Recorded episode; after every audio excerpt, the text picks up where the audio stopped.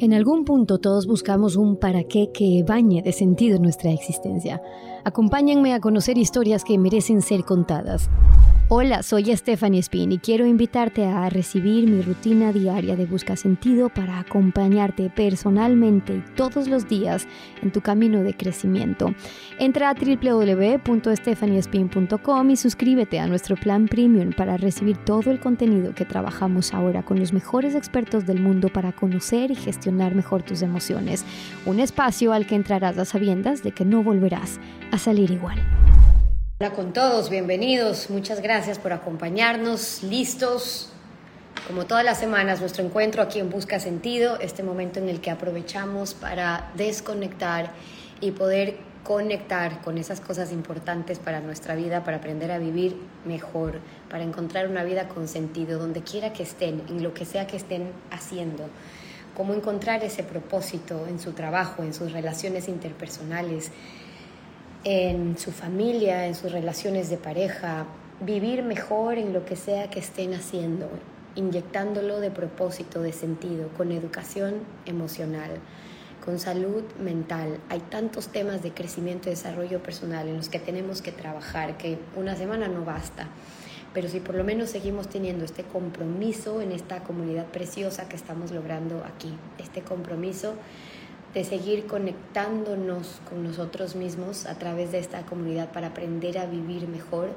Vamos logrando cambios increíbles que ya se están viendo, que se están sintiendo, que ustedes me lo cuentan y solo saber cuántas almas, cuántas vidas estamos tocando y mejorando hace que esto valga la pena. Mi esfuerzo también al conectarme con ustedes, déjenme decirlo, es que también me obligo de cierta manera a trabajarlo yo también. Saben que hemos tenido una semana de locos en Ecuador, para quienes no saben o no me conocen, yo hago periodismo político acá y claro, estamos en una semana caótica, pero darnos este tiempo y esta oportunidad sin importar los mil oficios y ocupaciones que tengamos, porque a veces lejos de nuestro propósito lo que ocurre es que para mantenernos alejados de ese sentido de vida la primera estrategia es ocuparnos y vivimos tan ocupados y ocupados y ocupados de tanta cosa que no nos damos el tiempo de pausar, de repensar y redireccionar el camino de vida que estemos escogiendo.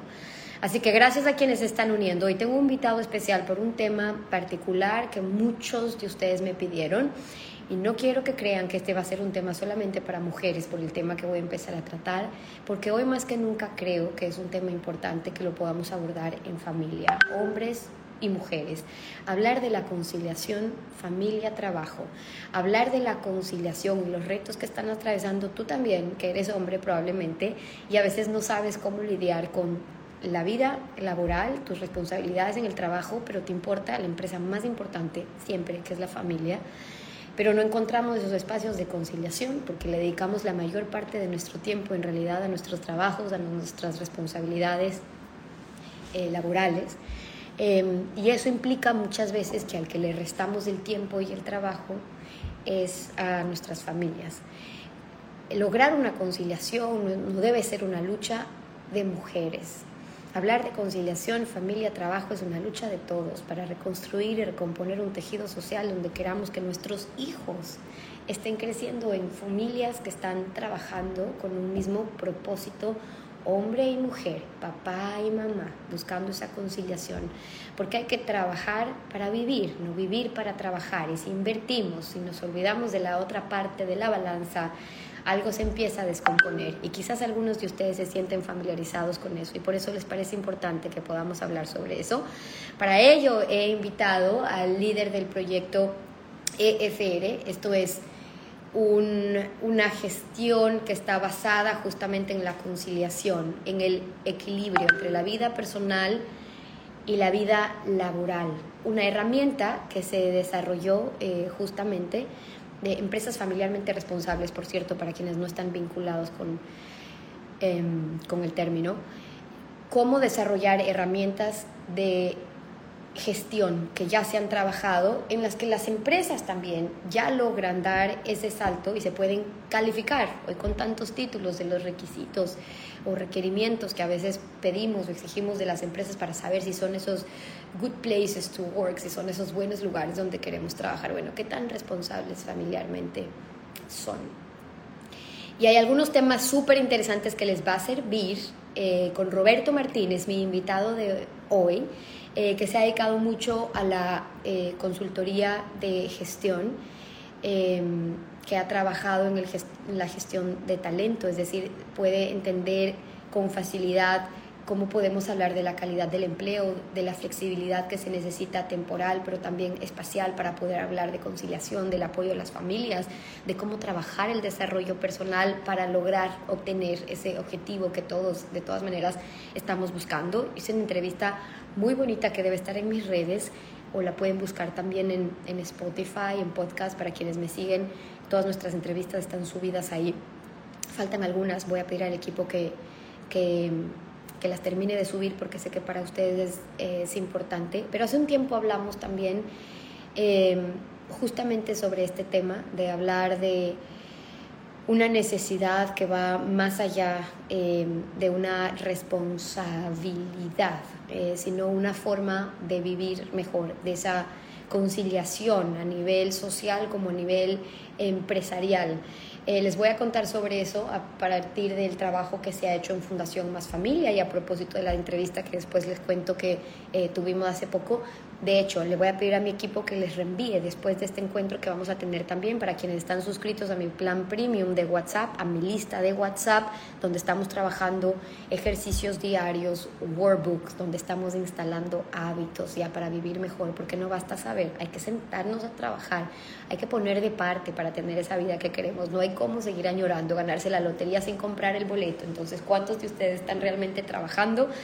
Los que están en esta comunidad del plan eh, Premium están ya todos los días trabajando una metodología desarrollada con los mejores expertos del mundo en temas de formación, de educación, de liderazgo, de crecimiento, de educación, de salud mental, eh, doctores desde distintos campos que voy recorriendo el mundo buscándolos, trayéndolos, acercándolos a ustedes para que ustedes los puedan aprovechar. Lo que les decía es que a quienes están suscritos ahí les voy a pedir que les pasen también esa entrevista que tuvimos con Isabel hace un tiempo ya, creo que es más de dos años, de hecho, pero vale la pena que la puedan repasar a las mujeres que están interesadas. ¿Cómo hacen para entrar al plan? Es súper fácil. Además cuesta un dólar 99, que resulta algo simbólico. Lo hago porque hay que tener por lo menos esa sensación de que estamos pagando por obtener algo, así sea un dólar, un dólar 99, están pagando por obtener algo para poder darle valor, porque no es gratis, pero logramos democratizar el acceso a esa formación y a esa educación al ponerle un dólar 99. Con eso, de hecho, ustedes están apoyando a que más personas en otras comunidades puedan seguir recibiendo este contenido, los que estamos llegando cada vez a más y a miles de personas. Eh, van a mis historias destacadas, donde dice Premium, aplastan ahí, hacen clic eh, y hacen swipe up, deslizan para arriba y les va a llevar a la página donde se pueden suscribir, poner sus datos y les empieza a llegar todos los días ese mensaje diario que están trabajando conmigo, ese ejercicio para que pongan en práctica todos los días. Les damos información de lecturas recomendadas, les damos información de webinars importantes, gratuitos, que tenemos alcance a través de nuestros expertos para que ustedes también puedan Em, acceder a ellos y seguir formándose muchas herramientas para que sigan cada vez, cada vez, cada uno en su propio camino, porque lo tienen ahí en su WhatsApp. Seguir creciendo y seguir mejorando. Pero no puedo seguir teniendo a nuestro invitado de hoy esperando, así que cualquier cosa se los cuento al final. Con sus preguntas voy al final. Quiero dar paso a Roberto Martínez, mi invitado de hoy, muy especial, por cierto, que lo he buscado justamente para para hablar sobre el tema de la conciliación que va a ser muy enriquecedor para ustedes y ya van a ver por qué. Así que le doy paso a él. Voy a ver si tengo la solicitud. Ok, no la tengo. No la tengo ahora. Ok, me confirman por favor en... Ok, confírmenme, please, en qué cuenta lo encuentro. Ok, lo tengo. Voy a hacer la solicitud. Roberto, si me estás viendo ahora, eh, voy a ser yo, así que no, no, no te preocupes, que, que la busco yo ahora. Más familia. Ok, te estoy buscando yo. Y te he enviado ya. Ok, familiarmente responsable. Roberto, bienvenido. Gracias por aceptar mi invitación. ¿Cómo estás? Hola, muy buenos días, Stephanie. Perfectamente. Muchísimas gracias por invitarnos. Qué buena, yo, qué bueno, yo encantada de poder conversar contigo, Roberto, por toda la experiencia que has tenido y, y porque sé que este es un tema en el que muchos, y me uno, estamos cada vez tropezando y tropezando, cómo lograr esa conciliación. Sé que trabajas mucho desde el ámbito empresarial, te voy a, preguntar más adelante sobre eso, pero quisiera empezar conectando con aquellas personas que nos están viendo y que quizás el término conciliación le resulta incluso una utopía, pensar que es posible llegar a balancear, de lograr ese equilibrio de la conciliación, de ser muy profesionales, de destacarnos profesionalmente, pero lograr esa conciliación en la familia o en la vida eh, personal. Para esas personas que te están viendo ahora, quisiera empezar eh, preguntándote, ¿por qué crees que sí es posible, que no es una utopía y de hecho ya han venido trabajando metodologías que nos permitan alcanzar eso que para muchos hoy resulta casi imposible. Muy bien, pues eh, yo creo que hay que comenzar diciendo que la conciliación tiene mucho, muchísimo que ver con, el título que tú, que tú das a este espacio, ¿no? En busca de sentido. Creo que el ser humano eh, se caracteriza ¿no? por, por, por no estar de paso, sino por, querer aportar, ¿no? por trascender.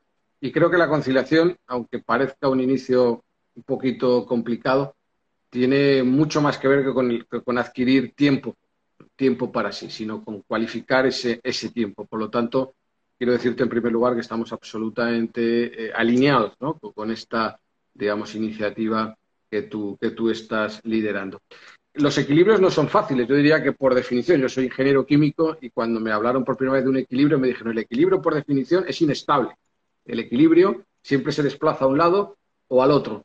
Y aquí estamos hablando de muchas partes alrededor de la persona. Nosotros decimos que la persona debe desarrollar siete, siete dimensiones y ese equilibrio entre esas siete facetas es algo verdaderamente complejo. Además, cuando una de ellas, una de las siete, es el trabajo, que en ocasiones anula y sustituye a las otras seis. El trabajo, si no ponemos de nuestra parte, tiende en muchas ocasiones a desplazar a esas otras seis. Por lo tanto, yo creo que un primer mensaje tiene que ser, esto no es fácil, esto es algo que hay que entrenar, como tantas facetas en nuestra vida, esto es algo que hay que eh, pelear, que hay que, bueno, pues eh, yo diría cada día que uno despierta, tratar de, conseguir ese, ansiado equilibrio. Y que, por cierto, ya por acabar este primer turno, está también muy ligado con, la felicidad. Nosotros, cada vez que leemos más cosas de felicidad, nos sentimos más, eh, más, imbricados, ¿no? más alineados con el concepto, porque nos damos cuenta que la felicidad no tiene que ver tanto con ser muy bueno en una de esas siete dimensiones, ¿no? Ser, ser la mejor esposa. Bueno, eso está bien, o ser la mejor madre, sino en ser personas equilibradas, también tener tiempo para ti, para tu salud, para tu bienestar, deporte, profesión. Y es en ese conjunto de esas dimensiones donde las personas, pues yo creo que alcanzan otro, otro estadio, ¿no?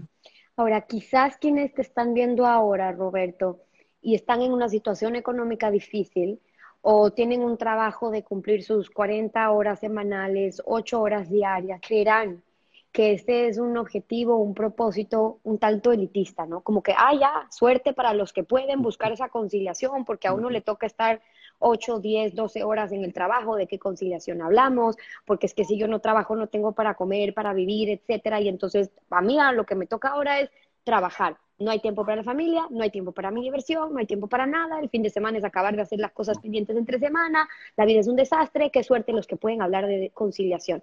Quiero conectar con ustedes que piensan así, porque cuando yo empecé a trabajar y investigar sobre los temas de conciliación que me apasionaban por muchas mujeres que sé que fracasaban en sus intentos de querer conciliar, o fracasamos, y me uno con ustedes también, en estos intentos de conciliación, sube y baja, sube y baja, lo logramos y fracasamos. Eh, ¿Por qué, Roberto, tú te atreverías a decir que esto es un objetivo en el que podríamos entrar todos independientemente de la situación económica en la que nos encontremos o las circunstancias que estemos atravesando, porque son distintas formas y herramientas donde podemos ir logrando esa conciliación.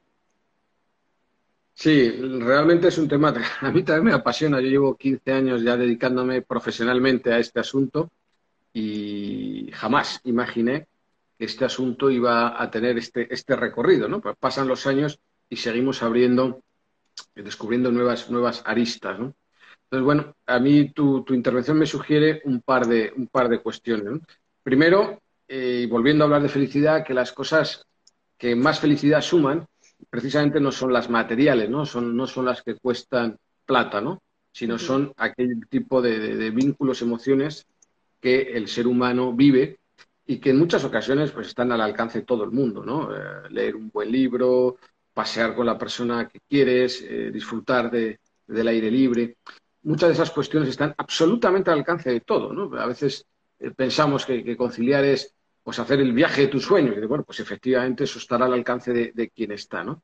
La conciliación también baja o apunta pues al ciudadano medio, al ciudadano de a pie. Pero también tenemos que ser conscientes de lo que tú nos decías, ¿no? Eh, Abraham Maslow en 1950, pues eh, sus famosos postulados, ¿no? La famosa pirámide Maslow en el que dice, claro, mm, todo está bien, pero hay que ir por partes, ¿no? Primero, el ser humano tiene unas necesidades básicamente, pues fisiológicas, de seguridad, de sentirse seguro, de, de, de salvaguardar su vida y de los seres queridos, ¿no?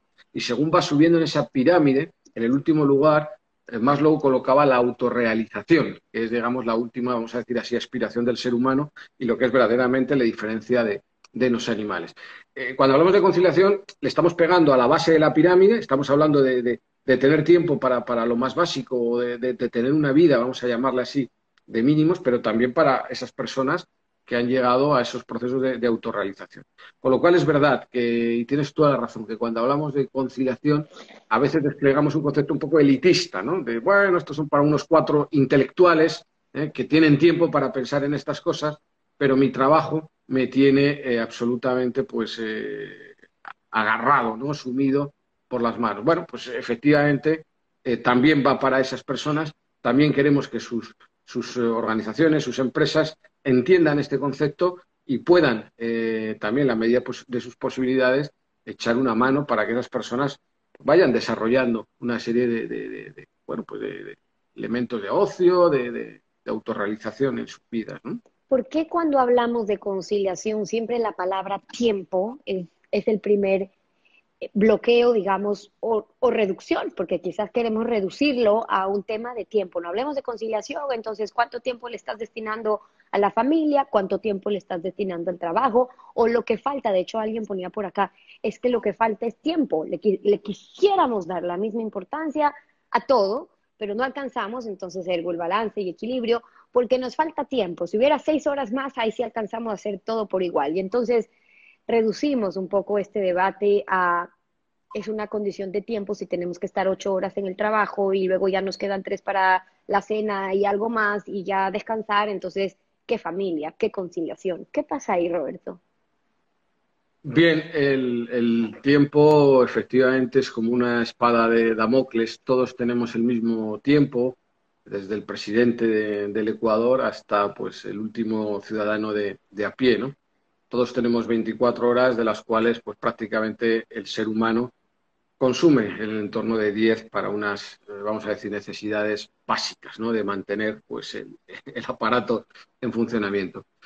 Si a eso, que es un hecho termodinámico, que esto no, no hay manera, salvo que viajáramos a la velocidad de la luz, pues esto no es cuestionable, se, se, alinea con otro, con otro cuestiones que vivimos vidas ciertamente complejas, ¿no? A mí me gusta hablar con personas mayores y recuerdo cuando yo hablaba con, con mis padres y, y, no tenían esta, esta sensación. ¿Por qué? Porque no vivían una cultura del ocio, ¿no? Como nosotros. Sí, no, no lo hacían, no Nosotros, nuestra generación, vivimos una cultura del ocio en el cual, pues, eh, para cada hora del día tenemos varias opciones y eso genera también una cierta ansiedad, ¿no? Podemos practicar deporte, podemos tomar unas, eh, unas cervezas con nuestras amigas, eh, podemos eh, echar una mano a la comunidad, podemos seguir trabajando. Esa sensación constante de que por cada hora tenemos cinco opciones. Por eso, lo primero que nos viene a la mente es, es tiempo, como tú bien decías. Pero el tiempo es condición necesaria, pero para nada suficiente. Eh, yo siempre pongo un ejemplo que, que, que entiendo que, que, es un poco, como diríamos aquí en España, un poco bestia, ¿no? pero que es pedagógico. ¿no?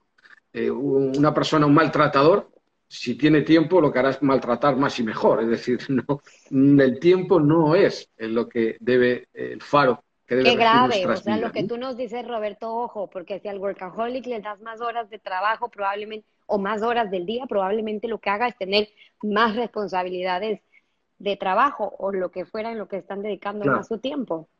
Claro, si ya lo decía Quilón Lacedemonio, que es uno de los siete sabios de Atenas, ¿eh? fijaros hasta dónde nos remontamos, decía eh, que lo más difícil del ser humano es cualificar su tiempo libre. Es decir, que ojo, ojo con pensar que esto es un debate, eh, ¿cómo decirlo?, frívolo, pragmático. No, a mí dame tiempo. No, no, no. ¿Y tú qué vas a hacer con tu tiempo? Porque es que hay gente que emplea muy mal su tiempo, ¿eh? Gente que con su tiempo libre hace daño. Entonces, lo primero que tenemos que entender muy claro es en busca del sentido. Por eso te decía, Stephanie, que a nosotros nos encanta cuando elevamos un poquito el discurso, ¿no? A pesar de lo que también decíamos hace un rato, ¿no? De que gente se nos pueda eh, desconectar en el sentido de decir, bueno, esto no es para mí. Creo que ese es el verdadero esfuerzo. Creo que el ser humano tiene que entender que, necesita, ¿no? Tener esas vidas multidimensionales que todos queremos trabajar, que en este nuevo modelo que nos hemos dado, tanto hombres como mujeres, trabajamos, que tanto hombres como mujeres tenemos que estar en casa en las cuestiones domésticas y que todo eso pues, ha complicado notablemente nuestras vidas. Entonces, bueno, cierta sensación de ansiedad, ¿no? de estrés, eh, es hasta cierto punto absolutamente razonable. no, no, me tengo por ningún experto y vivo muchas veces pues atenazado, ¿no? Bueno, pues a veces tengo unos pequeños, pequeños trucos, ¿no? decir, bueno, pues eh, practico deporte y al su vez lo hago con una de mis hijas y así combino dos dimensiones, ¿no? que es la familia y el deporte. O trato de que una afición, en mi caso, como es la montaña, pues trato de contagiar a mi, a mi mujer para que tengamos en, un, en, una misma hora yo pueda darle a dos dimensiones, que son el, deporte y el tiempo con mi, con mi mujer. ¿no? Pero al final la sensación de, ansiedad y estrés es algo universal. Yo viajo por todos los países y este es un tema que, yo diría que prácticamente por donde vayas todo el mundo relata la misma sensación de me levanto, en unos sitios a las 6 de la mañana, en otros sitios a las 8, pero me levanto y, no tengo tiempo ¿no? Para, para, ver qué hago con, con, el día. La cronopatía, la enfermedad del tiempo de la que me hablaba Marian Rojas cuando fui allá eh, también a entrevistarla y, me hacía caer en cuenta cómo todos estamos llenos de agendas llenas y si no están, pues ahí las llenamos porque siempre creemos que necesitamos hacer más y hay que hacer algo más porque si no, no estamos siendo productivos, sino no servimos porque damos nuestra valía, nuestro valor en función de cuánto estamos haciendo más allá de cuánto estamos Y para hacer la conciliación y el equilibrio es fundamental. Ahora, muchos estarán preguntando, Roberto, bueno, pero ¿cómo lo trabajamos? Podemos entender los conceptos, pero vemos que en la realidad es un poco más difícil eh, adaptarlo quizás. Y ustedes, eh, me refiero cuando hablo eh, en ustedes a, todo el trabajo que han hecho también desde la fundación, pero también entender desde esos principios y esas herramientas que ustedes han, han trabajado, el que no necesariamente conciliación es buenas prácticas de cómo gestionar tu tiempo, sino adaptarnos. Ustedes hablaban, por ejemplo, de la flexibilidad temporal, la flexibilidad espacial, del desarrollo profesional, es decir, no es solo tiempo, es saber desde dónde, cómo, eh, con qué buenas prácticas identificar, con qué buenas prácticas han logrado ustedes identificar que la gente logra familiarizarse más con un tema de, conciliación cada vez más. Bien, como decías también al inicio, nosotros nos eh, dirigimos a un público profesional. Nos dirigimos eh, a empresas. No, solo empresas, también centros educativos, colegios, universidades, pero bueno, por, por entendernos, empresas. ¿Y, por qué hemos empezado por ahí? Porque creemos que es lo más eficiente, porque creemos que es por donde vamos a conseguir los mayores avances. ¿Solo con las empresas es suficiente? No, en la conciliación necesitamos, como también nuevamente, muchos, muchos eh, agentes, ¿no? muchos stakeholders. Necesitamos la sociedad, necesitamos los gobernantes, necesitamos eh, que nuestros políticos entiendan que esto es un aspecto esencial en nuestras vidas. Necesitamos que como personas sepamos tener una vida multidimensional y sepamos priorizar. Necesitamos que nuestras familias entiendan esto, pero es verdad y nos hemos dado cuenta que si las empresas no se suman a este proceso, pues todo queda un poco eh, patas arriba. ¿Y por qué nos dedicamos a las empresas? Pues porque creemos que en los países eh, latinos eh, tenemos que ser más eficientes. hemos puesto la oreja en otros países que lo hacen mejor. Seguramente muchas personas de las que nos escuchan conocen los ejemplos nórdicos, ¿no? los ejemplos centroeuropeos, norteeuropeos, que bueno, pues a lo mejor no son, eh, no lo han resuelto al, 10, ¿no? 10 sobre 10, pero sí que van mucho más avanzados. ¿Qué sucede en esos países? Bueno, pues que ahí hay un alineamiento entre todo lo que hemos hablado, ¿no? Las personas incorporan la conciliación en sus, en sus vidas de una manera, yo diría, casi natural. ¿eh? De hecho, los daneses le llaman Hyuga y es una especie de marca país. Practican Hyuga desde que nacen hasta que se mueren. Sus gobernantes como tienen la fortuna de ser daneses, también practican Hyuga, y las empresas que están en ese eh, lío, pues de alguna manera se ven absolutamente, eh, no sé si arrastradas por esta corriente. Con lo cual, en esos países todo está mucho más acertado. ¿Qué sucede en nuestros países? Que somos poco eficientes laboralmente, somos poco eficientes. Entonces, tenemos que empezar a ajustar esa variable. Creemos que lo que en otros lo, que en nuestros países se hace en nueve horas, creemos que se puede hacer en ocho. Y, creemos que se podrá hacer en siete y en 6 horas 30. Si somos capaces de ser productivos trabajando 7 horas o 6 horas 30, ¿qué sucederá? Pues mantendremos la competitividad del país y encontraremos una hora y media, dos horas más para dedicarnos a ese difícil equilibrio al que hemos mencionado antes. Por eso nosotros vamos a la empresa, entendiendo que no es eh, lo único, pero que es ahora mismo lo más práctico. Simplemente por un ejemplo, teletrabajo. En una ciudad como la que yo resido, Madrid, eh, he tenido la fortuna también de, conocer Quito, de conocer Guayaquil, Sao Paulo, México. Y bueno, pues al final los desplazamientos medios son de 45 minutos. A la ida, 45 minutos a la vuelta. O sea, eso suma una hora 30. Mucha gente lo estará oyendo dirá, ojalá. Yo tardo una hora 15 de ida y hora 15. Bueno, simplemente con teletrabajo dos días a la semana yo recupero para mi vida personal en el entorno de tres horas, tres horas 30, que puedo dedicar a el gimnasio a estar a leer a lo que yo quiera, formarme. Entonces, por eso nosotros arrancamos desde la perspectiva de la empresa, porque además sabemos que en otros países trabajan menos horas y eso no les hace menos productivos. Todo lo contrario, en los rankings de productividad no estamos los países latinos. Por lo tanto, esto nos tiene que hacer pensar, ¿no? ¿Por qué nos robamos el tiempo constantemente unos a otros sin ningún tipo de pudor? Acabamos de decir, Stephanie, que es el bien más preciado. Acabamos de decir que es lo mejor. Nos robamos minutos sin ningún tipo de problemas. La dificultad para decir no en los países latinoamericanos. Esto, como europeo, a mí me sigue sorprendiendo mucho. Si yo no digo no, no me interesa, hago que la otra persona siga intentando convencerme de algo que no me interesa. Entonces esto en Europa pues se resuelve de otra manera. Eh, cuando yo digo esto, hay mucha gente que me escucha y me dice, bueno, Roberto, entonces quieres que convertir a Ecuador, quieres convertir a Colombia, quieres convertir a Perú, a España, en países nórdicos. Y eso sería un auténtico desastre porque son países que tienen pues eh, altas tasas de suicidio y, bueno, eso es un, un, auténtico error. Yo siempre digo lo mismo, digo, no, no, quiero convencer, convertir a Ecuador en Dinamarca en lo que es la parte del horario laboral. Cuando uno sale, se sigue divirtiendo como un ecuatoriano, que eso es magnífico, de hecho eso es envidiable, pero cuando trabajemos, trabajemos como centro europeo, porque es ahí donde nos vamos a dar cuenta que podemos recuperar tiempo para nuestros proyectos personales, que es de lo que nos interesa. Ahora, cuando hablamos de la conciliación, una de las preocupaciones más grandes, creería yo, y que tenemos, y ahí déjame pensar también como mujer, aunque creo que es un tema en el que se deberían ocupar hombres y mujeres como tal, es el, riesgo o cuánto estamos arriesgando la empresa más importante de nuestras vidas, que son las familias.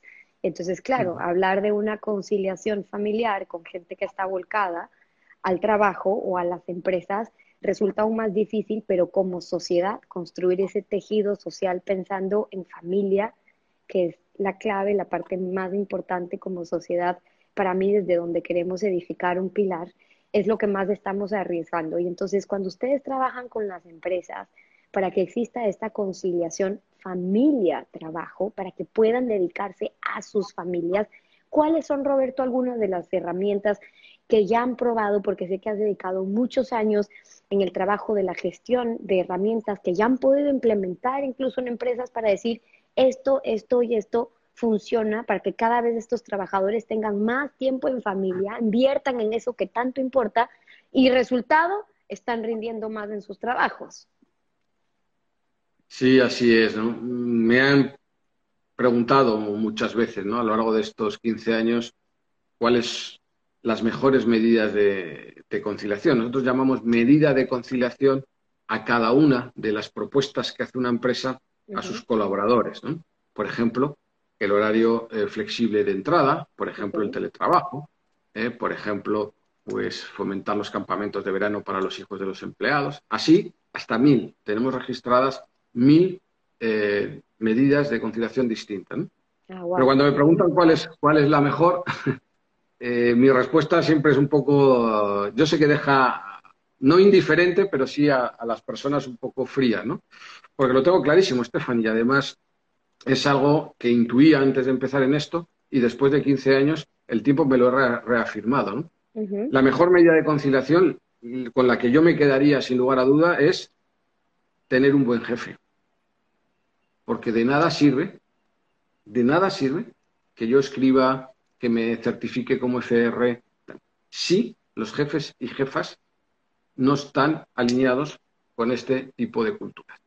Y por lo tanto, todos sabemos que cuando hay un buen jefe, una buena jefa, todo fluye, es capaz de conceder, es capaz de impedir el abuso, es capaz de, pues porque para él o para ella esto es algo muy natural, pero no más del 10% de los jefes, y estoy siendo benévolo, están eh, capacitados para poner en marcha este tema. Por lo tanto, al final, desde el ámbito de la empresa, la conciliación se resume en formar a los jefes y las jefas en esta nueva cuestión, en pensar que nadie nace aprendido, que es una cuestión de, formarles, de darles eh, criterios claves para que en su día a día sean capaces de resolver estas situaciones.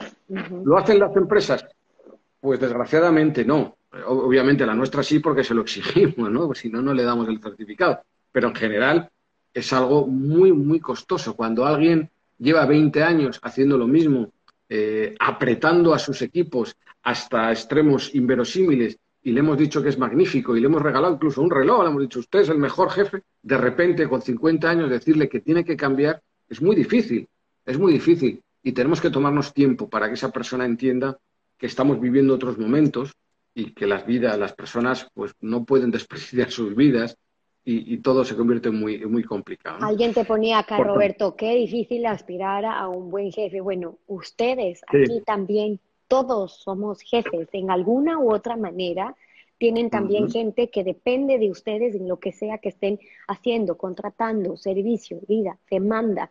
Aparte, independientemente de eso, de que muchos de ustedes, si aún no lo son, van a ser jefes. Y aquí ya estamos formando cada vez más una cultura que tiene que ver con trabajar en esos valores que nos hacen vivir mejor y vivir con sentido. Es decir, creer que resulta utópico tener un buen jefe es verlo quizás de un lado no tan eh, optimista, más bien yo diría pesimista, pero también irreal, porque hoy hay mucha más gente, más aún después de lo que acabamos de vivir ahora, no me crean ilusa en ese sentido, pero más aún de lo que acabamos de vivir ahora, que sabe dónde tiene que invertir también en su gente y en su personal, en lo que más importa. Pero sé que cuando Roberto ha sido a las empresas, han logrado con eh, eh, más familia, con la metodología que ustedes trabajan de empresas familiarmente eh, responsables, eh, se dan cuenta que si bien hay avances, es un tema que todavía cuesta, hay que ir rompiendo esa piedra poquito a poco, poquito a poco. ¿Por qué creerías tú que nos cuesta tanto como empresas y como personas lograr esa conciliación a pesar de que hemos dado tantos avances? Eh, Stephanie, es la pregunta del millón. Yo me la formulo casi a diario. Eh, nosotros cuando iniciamos este proyecto hace 15 años y describíamos cuál era la complejidad del, asunto, más o menos como acabamos de hacer aquí. Es un tema pues muy muy imbricado, lo dicen los americanos en el catch 24, ¿no? es una, madeja que no sabes por dónde tirar. Nosotros tomamos la decisión de ir por las empresas porque entendíamos que iba a ser lo más eficiente, lo más pragmático. Pero mmm, una vez elegido las empresas, la siguiente decisión fue mostrarle a las empresas cómo se debía hacer. En, defin en definitiva, eh, educar con el ejemplo, que es algo que al ser humano, pues desde las más tiernas eh, etapas de nuestra infancia, pues da resultado, ¿no? El ejemplo es lo que verdaderamente forma, ¿no? Más lo que yo hago y menos lo que yo digo. Entonces, buscar ejemplos. Pero debo decirte con honestidad que después de 15 años tenemos unas 870 compañías certificadas en todo el mundo, está yendo mucho más despacio de lo que yo mismo pensaba. Porque todos son ventajas. Gana el país porque eh, crea una, una, estructura social más, pues más eh, dinámica, más democrática, con más apoyo a la familia, nacen más niños, se atienden mejor a las personas que lo necesitan, como pueden ser los dependientes, gana el país, ganan las empresas porque se hacen más competitivas y, por supuesto, ganan las personas y las familias. Entonces, la pregunta es, es clara, es decir, pues, ¿por qué no? Entonces, ¿por qué después de tener tantos ejemplos? ¿Por qué solo hay cuatro empresas en el Ecuador con, con nuestro certificado? Y nuestro certificado u otro, ¿eh? No es un tema tanto de, de si hubiera diez, pues, pues, pues, ¿por qué? ¿Por qué y por qué? Y a mí solo se me ocurre por, por, un motivo y es la resistencia al cambio que muestra el ser humano. Y echo la vista atrás ¿no? y digo, bueno, es que tenemos un mercado del trabajo que se diseñó en sus grandes rasgos en la primera revolución industrial, es decir, en el siglo XVIII, en el que apareció la lucha de clases, la patronal y los sindicatos. Y eso lo hemos ido perfeccionando durante el XIX y el XX pero se nos ha quedado absolutamente pequeño y obsoleto. Entonces, todos los países, además, yo viajo por el mundo y me doy cuenta que esto, esto lo pasa en todos los sitios. ¿eh? Todo el derecho laboral, todos los jueces, to, todo lo laboral está diseñado para un modelo laboral, valga la redundancia, del siglo XIX.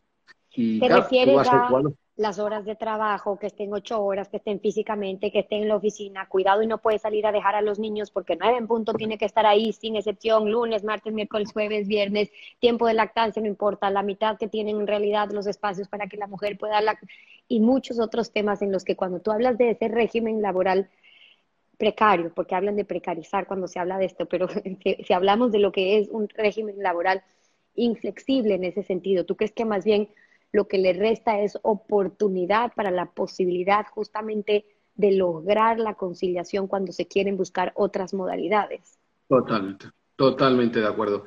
Creo que el mundo laboral, eh, te hablo de un país que pertenece a la Unión Europea y que las dos últimas decisiones del gobierno español, a mi entender, van en contra de lo que necesitamos. Una es la necesidad de registrar la jornada. Ahora hay una ley en España que obliga a las empresas, quieran o no quieran, a apuntar en un papel a qué hora entras y a qué hora sales, estoy viendo sentencias de que hay trabajadores en el que se les hace recuperar cinco minutos tarde que han llegado un día. Pero, de verdad, esto, es esto, es del siglo XIX, o sea, de verdad. Esto no tiene ningún sentido. Y tenemos otra ley que dice que si ponemos en marcha el teletrabajo, hay que pagar a los teletrabajadores. Curiosamente, en España está habido un movimiento de gente que dice, no, si yo no quiero que me paguen, lo que quiero es que me dejen teletrabajar. No, no, no, no. Obligatoriamente usted le tiene que pagar. ¿Qué dicen las empresas en España? Ah, pues entonces no doy teletrabajo. es que estamos viendo un mundo, nuestros políticos, nuestros líderes ¿eh? sindicales, patronales y políticos, no están viendo que el mundo va en otra dirección y a Ahora, otra velocidad. En esa, en esa línea, yo me imagino que parte de la resistencia que han encontrado, esa resistencia al cambio, tiene que ver con poder medir la efectividad, la productividad de acogerse a políticas de conciliación.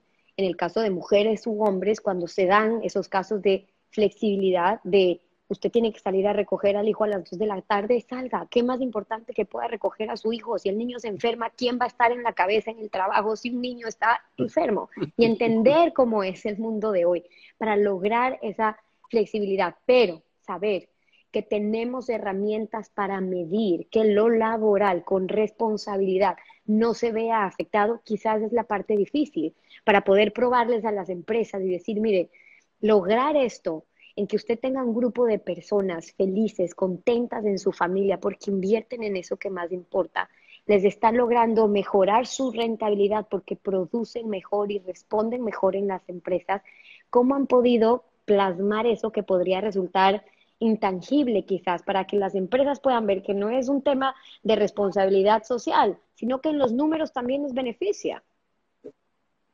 Totalmente, totalmente. Nosotros en nuestro modelo EFR hay una parte del mismo que tiene que ver con, los resultados, tiene que ver con los indicadores o KPIs. No sé hasta qué punto eh, nuestras personas que nos siguen están familiarizadas con esta, con esta parte, pero bueno, es obvio, en una empresa eh, todo tienes que medirlo, ¿no? No, no valen los intangibles. Mides el dinero que ingresas, mides los resultados y también mides un montón de cosas, ¿no? Que habitualmente se llaman KP indicators. Bueno, nuestro modelo contiene los indicadores para que justo lo que tú estás diciendo, las empresas puedan saber que en este nuevo modelo se mantiene o incluso se mejora esos indicadores. Y es que de hecho lo estamos midiendo y tenemos muchos casos de éxito que van en esa misma dirección.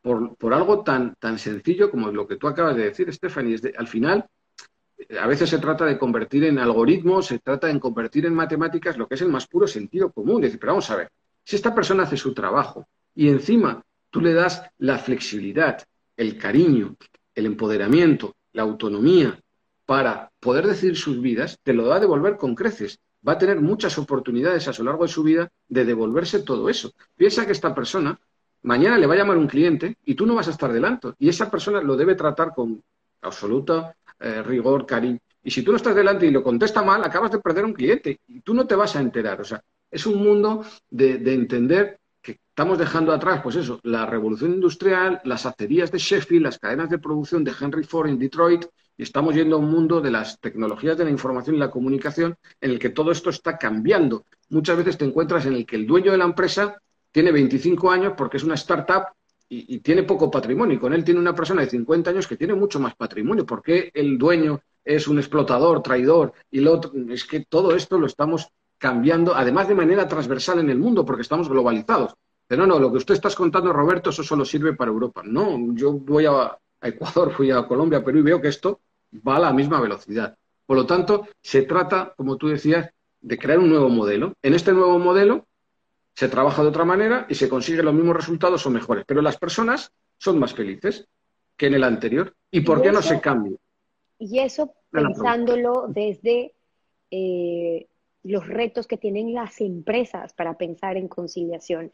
Ahora, quisiera preguntarte sobre un tema que a mí en lo personal me preocupa mucho más, y es pensar que esa resistencia y ese cambio también puede venir de las propias familias, porque estamos tan ocupados en otras cosas que en lo último, en lo que estamos pensando y planificando y haciendo nuestro cuadro de responsabilidades, de ingresos y gastos que estamos recibiendo y que estamos dando con nuestra familia, podemos ser nosotros mismos o nosotras mismas como mujeres.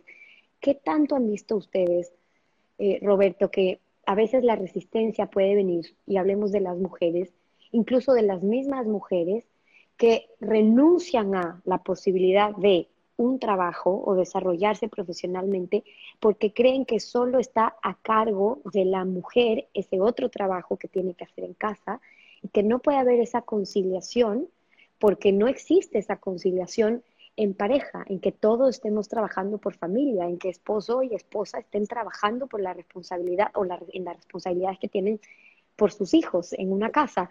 Y entonces claro, si es que una mujer sigue sintiendo ese techo de cristal sobre el que ahí yo no puedo llegar porque estoy sola en esto, ¿qué tanto está, qué tanto está eso afectando a que no sea una presión en realidad de las mujeres en las empresas por seguir luchando por la conciliación? Sí, totalmente de acuerdo. Eh, quizás deberíamos haber empezado por qué principios rectores eh, se encuentran detrás de nuestra iniciativa. ¿no?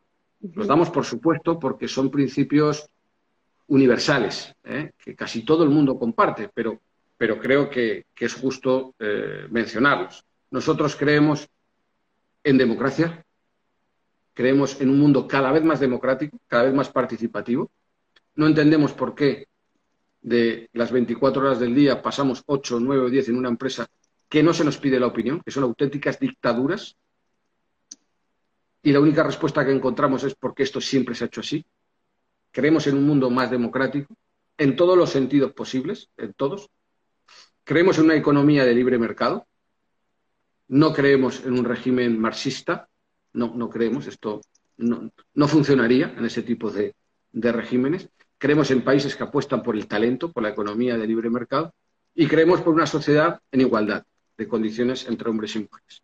Estos son una especie de principios rectores, porque sin esto, pues no seguimos. Y este último es el que tú te referías.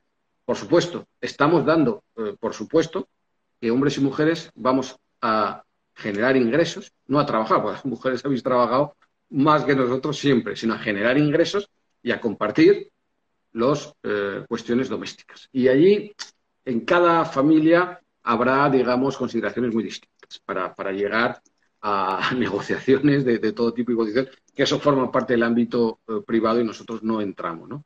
Pero efectivamente se tienen que dar esas tres condiciones para que nosotros, de alguna manera, esto pueda, pueda fluir. Eh, ¿Qué sucede? Pues que en algunos países esas condiciones no se dan. ¿no? O las mujeres sienten, ¿eh? y tú lo acabas de describir muy bien, que no es una opción, sino que es una obligación. ¿eh?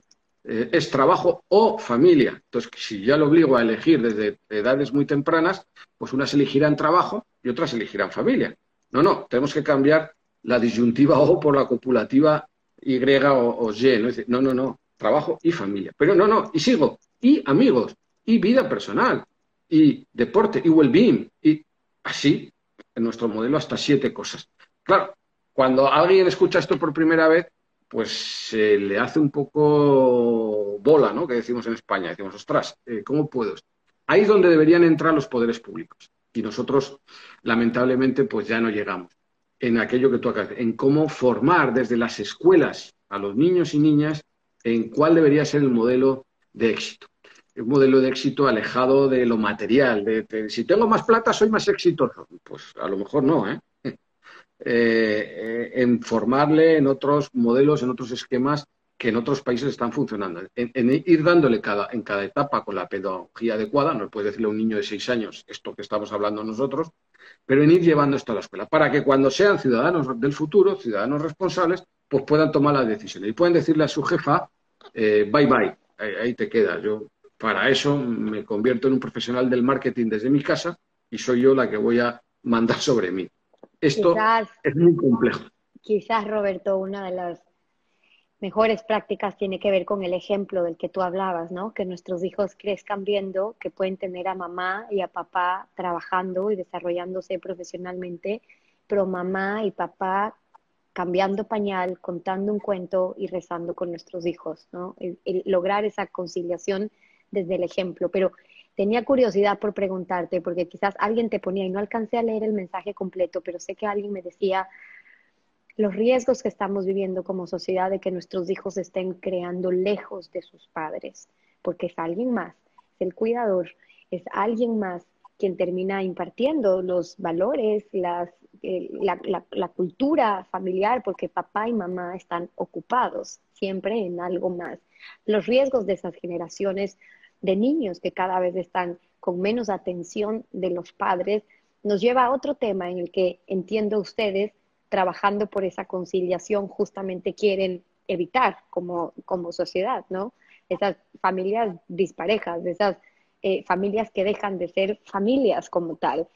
Cuando ustedes trabajan desde el campo laboral, empresarial, perdón, pero también ya individualmente por la experiencia que tienes, Roberto, yo quiero preguntarte cómo logran, sobre todo, poder atravesar esos tropiezos, las miles de mujeres que te están viendo ahora, en tomar esa decisión de ya no voy a trabajar más porque no es posible conciliar. Hay muchas cosas que no van a ser reemplazables para la mujer. Solo tu mujer puedes dar a luz, solo tu mujer puedes dar de lactar, pero hay muchas otras en donde podemos trabajar esa conciliación también en casa. ¿Qué pasa con esos conceptos que cada vez como mujeres nos cuesta más entender y a veces lo más fácil es renunciar? Sí, eh, volvemos un poquito también a, alguna cuestión que ya hemos, hemos nombrado. ¿no? no es fácil, no es fácil y yo creo que cuando alguien escucha esto, pues puede generar una cierta sensación de ya me gustaría a mí, pero en mi empresa esto no es posible. Yo creo que cada persona, después de esta conversación, pues debe armar sus propias conclusiones. Las mismas para, para todo el mundo, debe ser respetuoso.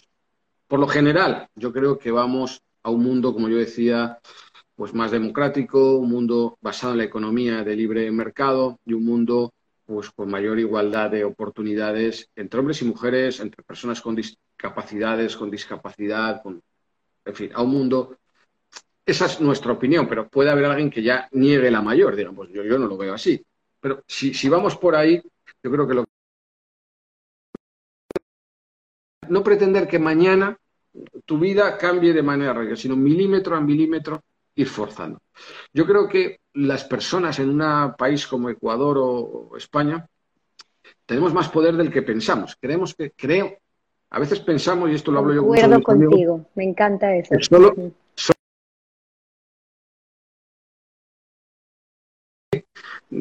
Hay países magníficos. ¿eh? Italia eh, tiene, ha tenido unos gobernantes bastante nefastos hasta, hasta hace poco, ¿no? Y es un país que funciona, una sociedad civil muy bien, muy bien armada país que funciona. Y creo, creo, esto es opinión y por supuesto discutible 100%, que tenemos que ir pensando que nuestras decisiones de compra y nuestras decisiones de dónde queremos trabajar son mucho más influyentes que el voto. Si yo dejo de comprar una empresa, le hago un daño tremendo, tremendo. Si compro a otra, le hago un beneficio. Si yo dejo a mi empresa y me voy a trabajar a la de enfrente, en una decisión puede que no sea significativa, pero como lo hagan 100 personas, la hundo, la hundo. Por lo tanto, tenemos que pensar que tenemos más capacidades de ¿Y yo qué voy a hacer? Me ha tocado este jefe, me ha tocado esta empresa, ¿y yo qué voy a hacer? Bueno, pues en España eh, hay un movimiento impresionante de mujeres emprendedoras, mujeres que han dejado sus empresas porque no les permitían conciliar y se han lanzado al emprendimiento. Pero vamos, veía estadísticas de prácticamente ocho mujeres frente a cada dos hombres. ya vale, ya está. Yo, este, la vida la piloto yo. Esta es mi vida y la conduzco yo, no, no la pilotas tú. Te dejo. Y al final, todas magníficas, seguimos, digamos, encontrar nuestro, nuestros espacios.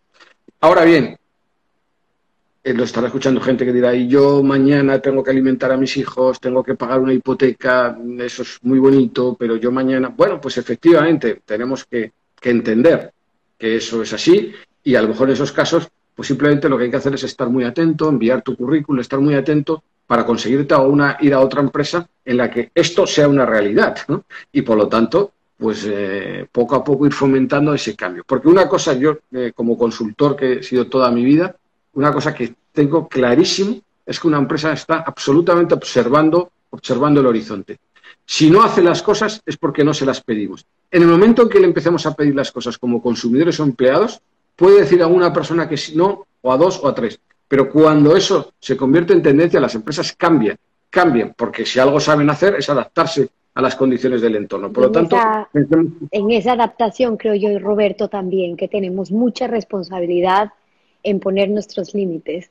Porque cuando alguien sabe decir, esto no puedo hacer porque tengo esta responsabilidad, empezamos a trabajar esa cultura incluso empresarial de que no nos dé vergüenza decir, tengo que salir porque mi hijo está enfermo y se siente mal, de que no nos dé vergüenza coger un teléfono porque estamos organizando qué está pasando en casa, todo el día porque tenemos que estar pendientes de qué pasa en casa si estamos en el trabajo, porque es la mayor responsabilidad como sociedad que estemos construyendo a las familias en donde sea que nos encontremos y que la mujer o que el hombre deje de esconderse cuando va a ir a hablar con su familia o con alguien porque es mal visto en el trabajo que esté dedicando tiempo a su familia en lugar de saber otra vez conciliar. No quiero dejar de preguntarte, Roberto, un tema que me pareció súper importante y es que te escuché decir que a veces eh, en toda la experiencia que han tenido desde la iniciativa EFR y también desde la Fundación Más Familia de España, que a veces hay una resistencia a esto porque pensamos que ahorita estamos en crisis y entonces hablar ahorita de conciliación pues es, es muy difícil, ¿no? Y le escuchaba decir, bueno, justamente cuando hay una situación de crisis es cuando más conciliación se necesita Sí, totalmente, totalmente de acuerdo, ¿no? Crisis eh, para los eh, chinos en lengua china significa también oportunidad, ¿no? Y qué gran verdad, que una crisis siempre es una oportunidad para replantearte las cosas, ¿no? Nosotros, cuando llegó la pandemia COVID, eh, pues temimos, ¿no? Por nuestro futuro, como tantas y tantas pequeñas organizaciones. Nosotros no dejamos de ser una pequeñísima organización en un contexto mundial, somos 13 compañeros, ¿no? Y hemos visto que, nada más lejos, que esto desgraciadamente, digo desgraciadamente por lo que se ha llevado por delante, pero no se ha confirmado en varias cosas, ¿no? Aquellas empresas más humanas, con más foco en la persona, pues la han superado mucho mejor. Han tenido respuesta de su gente. ¿eh? eh yo, siempre digo en el mundo de la empresa hay una frase que es magnífica, que cambia el mundo, que es, eh, pues puedes contar conmigo. Cuando dice, estos mis conocimientos, pero puedes contar conmigo, ¿qué puedo hacer por ti? Eso, eso cambia el mundo. Cuando consigues ese nivel de, compromiso de alguien, pues ya estás por encima del bien y del mal. ¿no? Entonces, para nosotros han sido momentos de, replantearnos algunas cosas, pero básicamente reafirmarnos en lo, en lo que nosotros queríamos. Uno, un mundo más humano. La empresa no es un, la persona, perdón, la persona no es un recurso humano, esa es una frase horrorosa, es tan, casi tan mala como la de work-life balance. Creo que son frases que, se van moviendo, pero, pero no me gusta nada, ¿no? Recurso humano, ¿no? no somos personas y personas multidimensionales, personas que sienten, que padecen, que tienen días buenos, malos, espléndidos. Yo siempre me he encontrado a los mejores profesionales, siempre han sido excelentes personas. Es que no, me he encontrado a un, a un, psicópata siendo un excelente profesional, que no, me, no, no ha sido mi caso. Entonces, por lo tanto, yo hablo desde mi experiencia. Y creo que efectivamente, como bien dices, la crisis es un momento para, para, pues para repensarnos muchas cosas. Eh, ¿Es fácil? No es fácil, hay que aprenderlo. Es un camino de largo recorrido. Hay organizaciones que podemos ayudar, nosotros y otras muchas. Creo que lo importante en este caso es tomar decisiones. mira, pues a partir de mañana yo milímetro a milímetro voy a cambiar. Si soy empresario o empresaria, voy a cambiar porque efectivamente el mundo se está organizando de una determinada manera y yo voy al revés. Y más pronto que tarde alguien me va a decir que, estoy equivocado. Y como mm. persona, pues lo mismo, trato de tomar decisiones en mi ámbito de influencia, pues para que todo se alinee, ¿no? Y poco a poco se irá alineando, ¿no?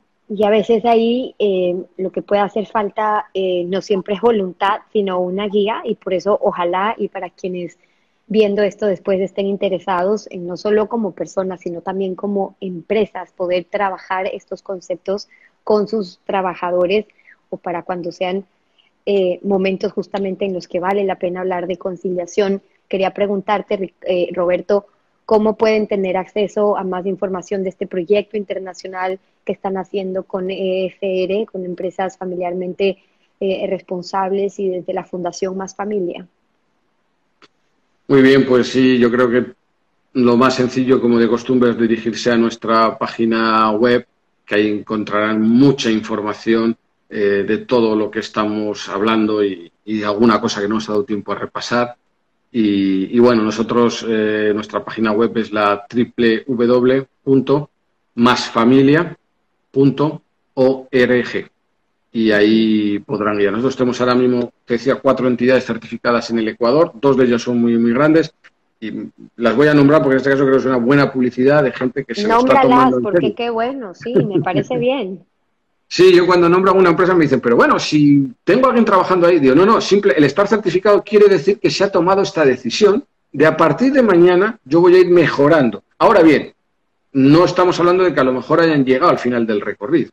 Bueno, las empresas son Banco Pichincha, Telefónica, Ecuador, y luego dos pequeñas organizaciones que se llaman Grupo, Grupo Lila, una, además una entidad que, trabaja también por la familia y, por, bueno, pues ayudando a difundir nuestros, nuestros conceptos en el Ecuador. Y otra pequeña organización que se llama Family Business, ¿no? Eh, dedicada al tema de organización. Qué lindo y qué bueno saber que hay quienes ya empiezan, porque de eso tienen que seguir más y ojalá cada vez más grandes, pero también las pequeñas. Con más familia, ¿qué están haciendo? Digo porque me encanta el nombre, tengo que decirle, Roberto, pensar en más familia, que yo soy una apasionada de eso. ¿Qué más hacen en más familia? Pues inicialmente esta organización se formó para para darle un nuevo enfoque al ámbito familiar. Quizá eh, la defensa de la familia eh, venía siendo también una defensa como muy, muy tradicional, muy de la institución, y creíamos que había que, darle un enfoque distinto para un mundo distinto, ¿no? Pero nacimos con ese enfoque y realmente nos hemos quedado anclados al ámbito de la conciliación. Es nuestro tema único y dentro del tema de la conciliación lo que sí estamos es cada vez pues, desarrollando más y mejores herramientas para las organizaciones para conseguir que todas estas palabras eh, que hemos comentado aquí puedan llevarse al día a día. Me encanta, me encanta ponerla en el papel. Ya decías tú, mil formas, mil indicadores. No nos daría el tiempo para poder hablarlo ahora mismo, pero si hablamos de los horarios, del teletrabajo, de tener un buen jefe, como lo decías tú, y el formato también personal, tantas cosas que se pueden trabajar en la flexibilidad temporal, espacial, en trabajar en la calidad del empleo, en ver cómo por nosotros, sin duda es importante. Yo te quiero agradecer inmensamente, Roberto, por haberte dado el tiempo de compartir con nosotros. Este es un tema que me importa y sé que a muchos de ustedes también, porque sé que tropezamos muchas veces en ese intento y vale la pena hacer un paréntesis y pensar dónde está nuestra conciliación, qué estamos haciendo por esa y trabajo que es tan importante y seguir formando y haciendo cambios de pequeños pasos que logramos grandes cosas. Roberto, ojalá y hasta una próxima oportunidad. Te agradezco un montón que hayas estado con nosotros. Nada, el agradecimiento es nuestro, Stephanie. Ojalá, y esto lo digo de todo corazón, profesionales de la comunicación como, como tú puedan eh, fijarse en este humilde proyecto pero que yo creo que está muy bien pensado y, bueno, pues eh, te agradecemos muchísimo este, este espacio, Estefany. Yo a ti, Roberto. Ojalá hasta una próxima oportunidad nos volvemos a encontrar. Un abrazo desde Ecuador.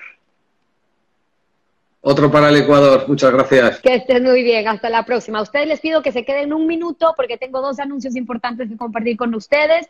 Eh, lo primero, para quienes me están eh, preguntando eh, para el plan premium, entren en las historias destacadas donde dice premium se pueden suscribir y en la parte en la que se suscriben hacen swipe up y al hacer swipe up ya eh, pueden acceder al plan en el que estamos trabajando una rutina de crecimiento, recibiendo información de los mejores expertos del mundo sobre cómo trabajar los males, las enfermedades, porque yo creo que vivimos enfermos todos de los males del siglo XXI de hoy, tu ansiedad, la falta de autoestima, la depresión, la soledad, hay tantos temas en los que tenemos que seguir trabajando sin que creamos que realmente estamos enfermos, pero como sociedad hay un tema del tejido que hay que empezar a recomponer y trabajar en esos valores de los que hoy a nadie no le, le gusta hablar. ¿Por qué? Porque quizás no es tan reitinesco, quizás no vende tanto como hablar de la felicidad tan fácil de lograr, como hablar de su visual board para que puedan alcanzar lo que quieren lograr, sino de un camino real, de vidas reales, con la cultura del esfuerzo, de la mano de buenos expertos que trabajen desde la educación, desde la pedagogía, desde la salud mental y emocional, aprender a formarnos en aquello que nunca nadie nos ha enseñado, porque en el momento en que aprendemos a conocer mejor nuestro cerebro, nuestras emociones, nuestro corazón y ese crecimiento personal y espiritual para lograr una vida con sentido, estamos logrando que la vida de sus hijos y de los míos sea mejor, pero sobre todo vivir mejor, vivir más felices, que finalmente es lo que muchos de ustedes yo sé que buscan y están aquí por eso. Así que les dejo ahí para que puedan estar suscritos y estemos trabajando. Y no se olviden que en la academia www.academiabs.com y están cuatro cursos espectaculares con cuatro expertos increíbles con quienes he trabajado uno a uno, un curso para ustedes, para que ustedes puedan entrar y trabajen cómo conocerse mejor desde el yo, el yo, sus metáforas, todo lo que significa el saber reconocer quién soy para saber cómo me presento con Rosa Montenegro, cómo trabajar la crisis para convertirlo en su oportunidad, en su materia prima del éxito con Rodolfo Cabrera, que incluye una sesión personal con él que le está ofreciendo para quienes hacen ese curso, también una hora de una sesión con él tenemos un curso con Ana Asensio sobre la sobreexigencia para los muchos exigentes por ahí rondando, que se les recomiendo de verdad. Y con Catalina Huffman estamos en un curso de aprender a conocer mejor nuestro cerebro. Oigan, ejercicios tan prácticos de neurofitness para poner esto a trabajar a nuestro favor, a saber cómo poder gestionar mejor nuestros pensamientos en lo que de verdad importa para llegar a esos objetivos, ojalá y objetivos que vayan de la mano de una vida con sentido, em, pero aprender a conocernos mejor, trabajar en memoria, en sueño, muchas cosas con Catalina que lo van a aprender, se los recomiendo de verdad, www.academia bs de busca sentido, bs.com, aprovechen esos cursos que los hemos preparado sobre todo, sobre todo con mucho amor y entrega para que nos sigamos formando aquí en esta comunidad. Nos vemos la próxima semana en un próximo encuentro.